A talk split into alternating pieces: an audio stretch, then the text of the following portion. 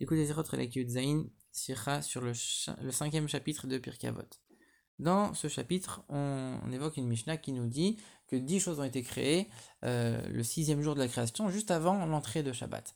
Et parmi ces choses-là, donc il y a le, bélier d'Abraham, il y a le, tombeau de Moshe Rabbeinu, etc. Plein de choses miraculeuses. Et on nous dit, il y a aussi les démons et les pinces qui ont été créées à partir d'autres pinces. On ne comprend pas très bien de quoi on parle, des outils, de, qu'est-ce qui est en train de, se passer ici.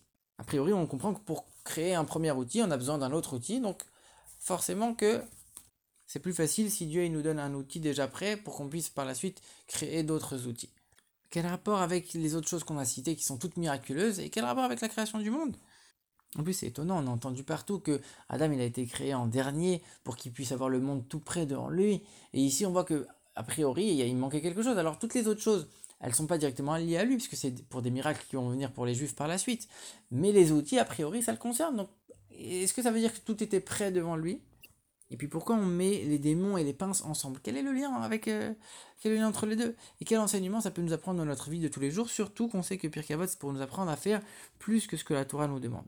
Alors en vérité, quand on dit que Dieu, il, a créé Adam en dernier pour que tout soit prêt devant lui, ça veut dire quoi Prêt? Prêt pour qu'il puisse travailler, qu'il puisse le raffiner. Mais il y a des choses qui ne sont pas à sa portée. C'est pas à lui de raffiner, c'est pas à lui d'élever. Toutes les choses qui sont miraculeuses, qui sont citées dans, la liste des dix, c'est pas, pas de son ressort, c'est pas de son travail, c'est pas lui qui doit faire quoi que ce soit. Ça va servir pour les générations d'après, c'est des miracles et on n'en parle plus. Et c'est pour ça que c'est créé juste avant Shabbat. Shabbat, c'est l'élévation, il n'y a pas de travail, il n'y a, y a, pas d'effort, ça vient de Dieu directement. De la même manière, des choses qui sont tellement basses qu'on ne peut pas les élever non plus, ça fait aussi partie de cette liste, c'est pour ça qu'il y a les démons. C'est des choses que finalement, même avec, le, avec du travail, c'est pas tellement de notre ressort, ou au moins avec un travail qui est raisonné, c'est pas possible. Il faut un travail qui soit complètement surnaturel, où on dépasse toutes nos limites. Et donc ça, encore une fois, ça c'est pas du ressort de la nature, donc on le met dans la liste en dernier.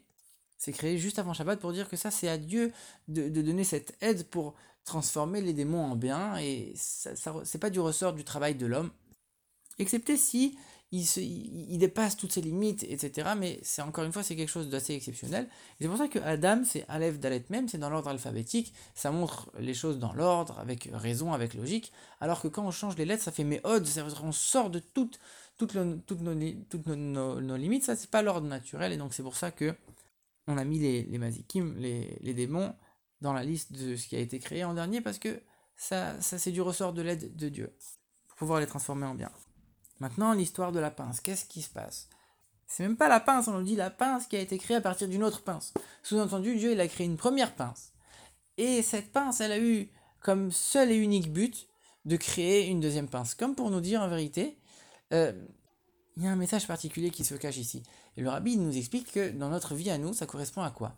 Ça correspond à toutes les petites choses qui peuvent amener à une mitzvah. il donne un exemple. Quelqu'un qui va couper du bois. Et avec ce bois, il va faire un feu. Avec ce feu, il va forger une lame. Et avec cette lame, il va faire une brit mila, une circoncision. Alors, a priori, les bois, le bois, il a, il a, aucun lien direct avec la, avec la, la circoncision. C'est un lien qui est extrêmement éloigné. Et on pourrait penser, il n'y a aucune sainteté dans le bois, il n'y a, aucune, il a aucune mitzvah, il n'y a, il y a aucune, aucune importance. Ici, on vient nous dire, Dieu a créé une pince, et avec cette pince, il n'y avait aucun, autre but que de créer une deuxième pince. Et si c'est Dieu lui-même qui est venu et qui a créé, c'est comme pour nous dire que ça a une importance extraordinaire. Chaque chose que Dieu y fait ou qui crée, c'est c'est pas un, un, moyen pour quelque chose, c'est un but en soi. Et donc on vient nous apprendre chaque chose, chaque détail qui peut amener à une mitzvah, c'est un monde à part entière, c'est quelque chose qui a une valeur qui est infinie.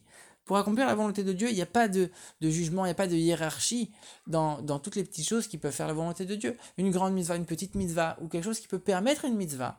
Alors il n'y a pas de différence pour Dieu. D'ailleurs, la Zakan, il dit si Dieu nous avait demandé de couper du bois toute la journée, on aurait coupé du bois. Il n'y a pas de différence à partir du moment où il s'agit de la volonté de Dieu. Et donc l'enseignement pour nous, il est clair qu'on doit accorder de l'importance à chaque petit détail de chaque mitzvah. Et c'est pour ça que c'est dans Pirkei Avot, ça nous apprend à faire attention à quelque chose de, plus particulier, de plus précis dans notre service de Dieu. Et on raconte l'histoire, dans, ça nous rappelle l'histoire dans la Gemara de Rabbi Chia qui, faisait, qui, plantait du lin. Avec ce lin, il, faisait des filets. Avec ces filets, il avait chassé des cerfs. Avec les cerfs, il a, avec leur peau, il avait fait des parchemins. Avec les parchemins, il avait euh, fait, des, des, il a fait, les, les de la Torah pour pouvoir enseigner la Torah aux enfants.